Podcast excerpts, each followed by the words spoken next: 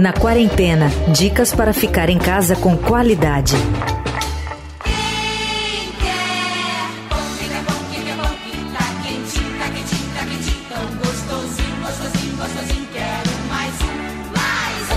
A quarentena tem inspirado muita gente a colocar literalmente a mão na massa e se aventurar no mundo da confeitaria e da panificação.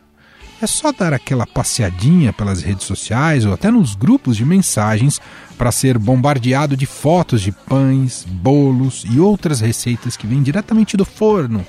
Desde quem já tinha experiência na cozinha até os padeiros de primeira viagem, o forno, ele mesmo, tem sido um ótimo escape para as frustrações e o estresse do dia a dia em confinamento. E esse fenômeno dos pães de quarentena tem sido observado no mundo inteiro em março, o jornal americano The Washington Post observou que em vários lugares dos Estados Unidos a demanda era tanta que a farinha e o fermento se tornaram itens difíceis de encontrar nos supermercados. No episódio de hoje aqui do nosso podcast, na quarentena, nós buscamos entender um pouco mais desse fenômeno e também pegar algumas dicas com um verdadeiro especialista no assunto. A gente bate um papo com Luiz Américo Camargo, que é jornalista, foi fundador aqui do Paladar, palestrante e consultor gastronômico que pesquisa a panificação caseira desde a década de 90 e já publicou dois livros sobre o assunto, O Pão Nosso e O Direto ao Pão. Os dois saíram pela editora Panelinha Senac. Tudo bem, Luiz Américo? Como vai?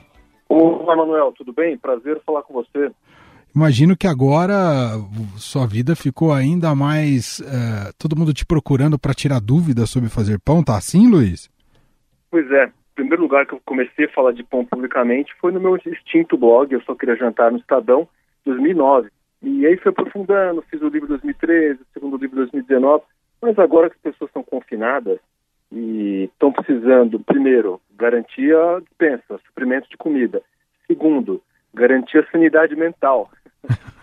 Terceiro, achar uma solução nutricional para comer bem sem recorrer tanto a alimento industrializado, eu acho que o pão ganhou mais força ainda. Por causa da quarentena, inclusive, eu criei um podcast. Eu vi que as pessoas estavam em casa, estavam sozinhas, falei, não, vou tentar ajudá-las. Então eu já tinha as minhas redes sociais, o Instagram e o Facebook, e criei um podcast para ter uma, meio uma conversa, pensando especialmente naquele cara que está solitário na quarentena e tem muita gente, e está precisando de um hobby, está precisando criar soluções para não ter que sair toda hora para fazer compra. E aí agora todo mundo me procurando pelas redes e desde gente que já fazia pão ou estava com preguiça e retomou, até iniciantes totais, gente assim que tinha muito medo de mexer em massa, de mexer em fermento. Eu falo muito disso do medo, né? Uhum. Qual o problema? A gente erra, receita a gente faz, erra, vai aprendendo assim mesmo. Então realmente essa explosão foi incrível. Ô Luiz América, a gente pode dizer, olhando esse contexto, que o principal ingrediente para as pessoas se arriscarem mais a fazer pão ou redescobrir o fazer pão é o tempo disponível, a paciência, Luiz Américo? Eu acho, até o meu segundo livro, Direto ao Pão, ele é um livro muito sobre tempo, né? Ele tenta encaixar o pão na vida das pessoas, tem receitas com várias durações. Eu acho que sim, porque primeiro você precisa entender que o pão é, não depende de você duas horas ou doze horas, não é que você vai ficar na frente do pão, cuidando do pão, você vai perder o dia. Você vai intervir em certos momentos, né, na mistura da massa, uma manipulação, depois na hora de fazer uma modelagem, você vai aparecer na hora necessária, mas você precisa se programar. E acho que programação vale para tudo. Se você está de quarentena e quer fazer ginástica em casa, você tem que abrir 20 minutos, sei lá, 30 minutos do teu tempo e saber quando você vai fazer a ginástica. Você vai fazer, vai parar para fazer o almoço, você tem que planejar qual que é o cardápio para saber se você vai perder meia hora ou duas horas. Então tudo é planejamento. Além de farinha, fermento, água e sal, tempo e organização são essenciais, além de paciência, claro. E aí, Luiz Américo, há também esse passo de poder se dedicar a fazer pão via fermentação natural, que para muita gente parecia como um bicho de sete cabeças. Queria que você falasse um pouco sobre esse processo de fazer pão, que às vezes parece muito complexo, quase um pesadelo, mas não é tanto assim, né? Você, inclusive, esse é um pouco do seu trabalho, mostrar que dá para fazer pão de fermentação natural, não é, Luiz Américo? É verdade. fermentação natural era uma coisa meio misteriosa, alguns padeiros dominavam muitos anos atrás, as pessoas ouviam falar, não sabiam o que era. e foram ver que dá para fazer em casa, porque na verdade você está recorrendo a um método que é o mais antigo de fazer pão fermentado. As bisavós, nossos ancestrais faziam pão assim, então por que não recuperar isso aí, pensando que nós temos condições hoje técnicas e sanitárias muito melhores do que eles tinham, né, nos 200, 300 anos atrás. Por que não recuperar? E aí acho que a grande questão é transformar isso, eu tento fazer, mais numa aventura, numa descoberta, numa diversão, do que numa angústia, do que num desafio pessoal, se você errar, se você é um fracassado, ou de uma coisa obscura demais. Eu tento trazer para a proximidade das pessoas e mostrar que é um processo natural. É, a gente vai lidar com leveduras que estão na farinha, que estão no ar, que estão na nossa mão. E se a gente aprende a controlar esse processo, a gente faz um fermento. Tem muitas receitas por aí, tem muitos jeitos de fazer, não só a minha, óbvio. Eu falo de uma que eu testei dentre muitas e que funcionou para mim, então eu tento explicar para as pessoas. É, especialmente no caso do Brasil, que é um país tão grande, você tem um clima no Amapá que você não vai ter no Rio Grande do Sul. Então a gente tem situações de temperatura diferentes, de farinhas diferentes. Mas acho que o meu principal papel foi mistificar isso aí. Mas não tem problema nenhum usar o fermento químico biológico, não é, Luiz Américo? Não tem, não tem. E até eu faço a distinção, porque é o seguinte, o fermento biológico, ele acabou sendo um pouco castigado pela linguagem, porque ele também é um fermento natural. Então você imagina que até 200 anos atrás, quando estavam descobrindo os processos de pasteurização, de fermentação, você tinha aquele monte de leveduras e bactérias, fungos e bactérias que compõem o fermento natural, descobriram que um desses fungos se prestava bem a ser trabalhado no laboratório, o tal do Saccharomyces cerevisiae, que é um fermento usado para fazer cerveja, fazer pão, um monte de coisa. Então ele é um fungo natural, ele não é um produto químico artificial, só que ele foi industrializado. E aí você pode ter esse produto tanto seco, que é o que eu prefiro usar, granulado, né? Ou ter aquele fresco, fermento de padeiro, que é o mesmo produto, só que com água. Então ele é uma massinha mais pesada. Perfeito. E dá para fazer, você tem que saber só a diferença do uso. O fermento natural é um processo lento, é um processo mais detalhado, você tem uma ação microbiológica mais complexa, então tem uma extração de sabor diferente. E o fermento industrial, o biológico, ele está em alta concentração. Então você tem que saber, em primeiro lugar, que não dá para usar demais, senão você corre o risco de fazer uma, uma fermentação muito apressada, que não é satisfatória do ponto de vista de sabor, do ponto de vista da estrutura da massa. Tem que usar pouco, usar uma medida certa, né? Você tem que saber que a, o fermento biológico ele vai te dar um resultado menos complexo que o natural mas não que você não possa fazer pães maravilhosos com os dois, quer dizer, cada um na sua pretensão, cada um na sua proposta. Ô Luiz, eu vou te apresentar uma dúvida que é, é muito que acontece comigo na minha dinâmica quando eu vou fazer pão, que é onde eu encontro mais dificuldade. Eu sinto muita dificuldade na hora de domar a massa, principalmente quando ela me parece que está mais líquida. E aí entro num dilema, num complexo, se eu jogo mais farinha, se eu não jogo mais farinha. Aí começa a grudar na mão e começa a ver esse certo desespero se você não sabe se está indo no rumo certo ou não. Ah, o que, que você indica para esse cenário, Luiz? Eu não sei se é uma dúvida recorrente das pessoas. Bastante recorrente, viu, Manuel? Olha, na verdade é o seguinte, quando você trabalha com fermentação natural, você depende muito de vários fatores, mas alguns têm mais peso. Por exemplo, você está com fermento bem refrescado. O fermento, ele, quando eu falo refrescado, é você pegar o fermento, dar a comida dele, farinha e água, esperar umas horas para ele crescer. Quando ele está cheio de bolinhas, ele está vigoroso, aí você usa na massa. Então o fermento tem que estar tá bem para você ter uma massa equilibrada. Depois, a temperatura de trabalho é muito importante. No livro eu recomendo, se está muito calor, a gente tem que usar água gelada, a gente tem que usar uma água sempre mais fresca, porque se a temperatura for acima de 30 graus, a massa fica muito difícil de manipular. Então esse é um ponto também.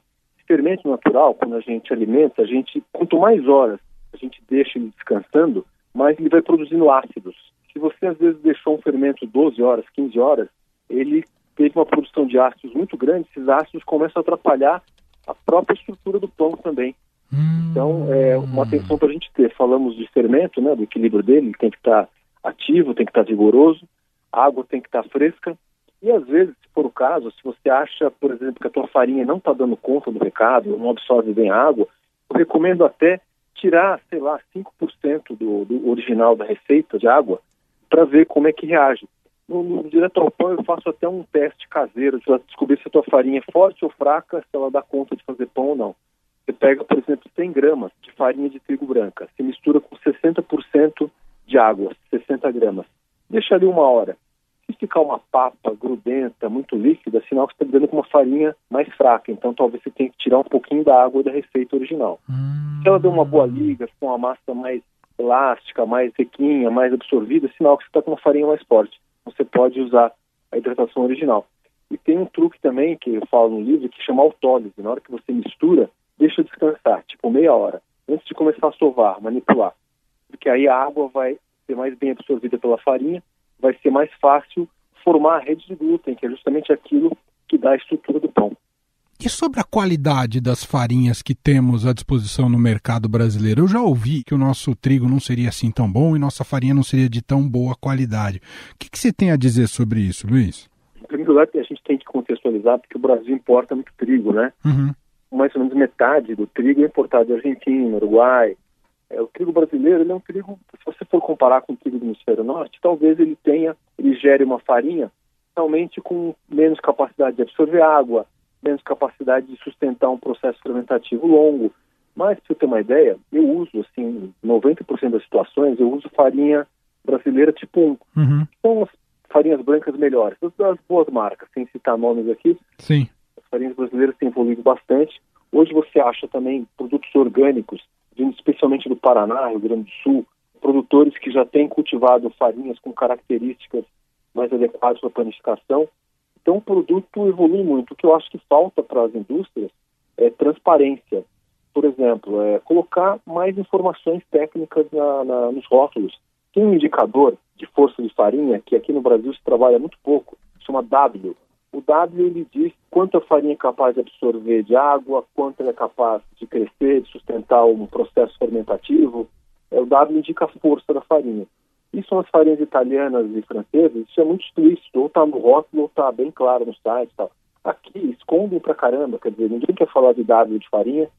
É, tem uma questão também do branqueamento da farinha, usando alvejantes artificiais ou no processo mais natural. Aqui eles também não falam. Então, eu acho que falta o consumidor, os padeiros, cobrarem da indústria cada vez mais transparência nesse ponto. Mas o produto tem evoluído. Eu faço bons pães com farinha tipo 1 nacional. Uhum um conselho que eu dou, que é um truque que torna o, a farinha melhor, sem também abrir um rombo no orçamento, é você pegar uma farinha italiana, por exemplo, que é muito mais cara, três, quatro vezes o preço de uma farinha brasileira, pega um pacote, essas farinhas de uso geral italianas, para pizza, para pão, mistura com os três pacotes de farinha nacional tipo 1, vai ficar ali com uma farinha mais forte e por um preço acessível ainda. Então são, são truques que a gente vai dando. Sensacional. Luiz Américo, para quem está ouvindo a gente, está se empolgando em encarar fazer pão, ah, com que a pessoa tem em casa já é possível ou há necessidade de algum investimento? Se você Não, destacaria algum totalmente. investimento pontual? O pão ele é bem minimalista, viu? Se você tiver um fogão, um forno que funciona bem, seja ele a gás ou elétrico, tem um truque muito bom que eu recomendo, que é assar na panela de ferro, que vale a pena porque realmente te dá um acabamento melhor, tanto de, de estabilidade de temperatura, como de casca crocante. Então, quem puder assar na panela vai ter um resultado melhor ainda. Mas com o básico você já faz pão. Que legal. Eu vou tentar dar conta aqui, você me ajuda, viu, Luiz Américo? Se eu não esquecer de nada aqui, de todos os canais que a gente pode te encontrar. Bom, sobre, sobre as publicações, tem o Pão Nosso e Direto ao Pão. Os dois estão disponíveis ainda à venda, Luiz? Os dois disponíveis à venda a gente acha, como as livrarias físicas estão fechadas, uhum. no site você acha, né? Ah, agora sobre as redes do Luiz Américo, o Facebook é facebook barra pãonosso.info, é isso, né, Luiz isso. Américo? Instagram, Exato. arroba Luiz Américo F Camargo, o Luiz Exatamente. com Z. E no Spotify, para quem quiser ouvir o podcast do Luiz Américo, é só procurar Pão Nosso, não é, Luiz Américo? Pão Nosso, exatamente. Exato. Estou sempre por aí produzindo conteúdo, se tiver alguma dúvida, me escreve e vamos fazer pão. Fenomenal. Luiz Américo Camargo fundou um dos fundadores aqui do Caderno Paladar do Estadão. Então a gente se conhece já há bastante tempo, gentilmente atendendo aqui a reportagem. Obrigado, muito bom falar com você, Luiz. Obrigado, viu? O meu foi um prazer, faz tempo que eu falo com você. E muito obrigado e fiquem bem, né? Cuidem-se aí nessa quarentena.